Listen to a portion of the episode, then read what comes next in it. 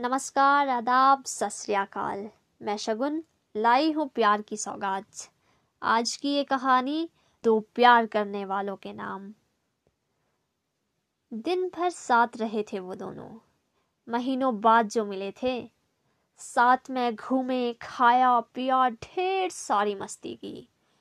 बहुत दिनों के बाद मिलने पर दोनों एक दूसरे पर अपनी सारी हँसी, सारी खुशी और सारा वात्सल्य न्यौछावर कर देने को तैयार थे।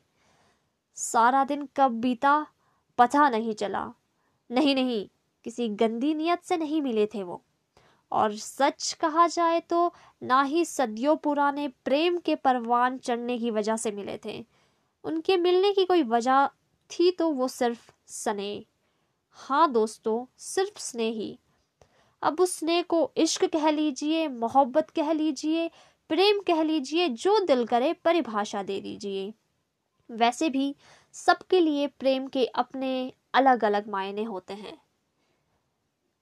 महीनों बाद मिलने की खुशी उनकी आँखों में दिखाई दे रही थी, जो कई बार एक दूसरे की हथेलियों पर भी गिरी, चंद बूंदों के रूप में, और जिसे समेट लिया गया माथे पर दिए गए एक चुंबन से।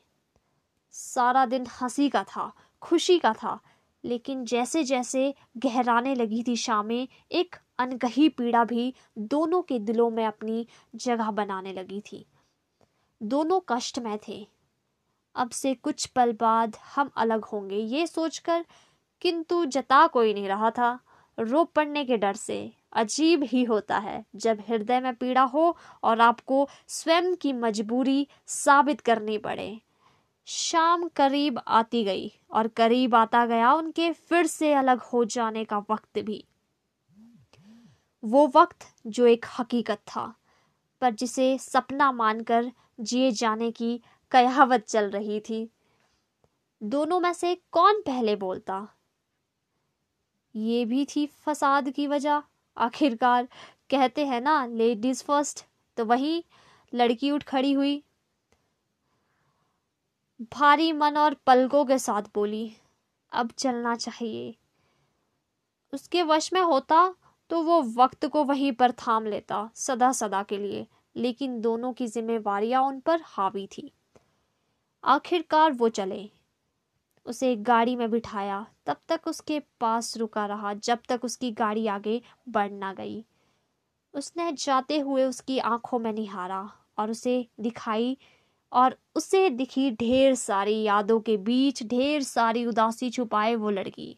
मन कर रहा था कि एक और बार गले लग जाए। एक और बार उसका हाथ पकड़कर उसे अपने साथ होने की तसल्ली दे दे और हो सके तो थोड़ा सा रोकर अपनी आँखें भी ठंडी कर ले।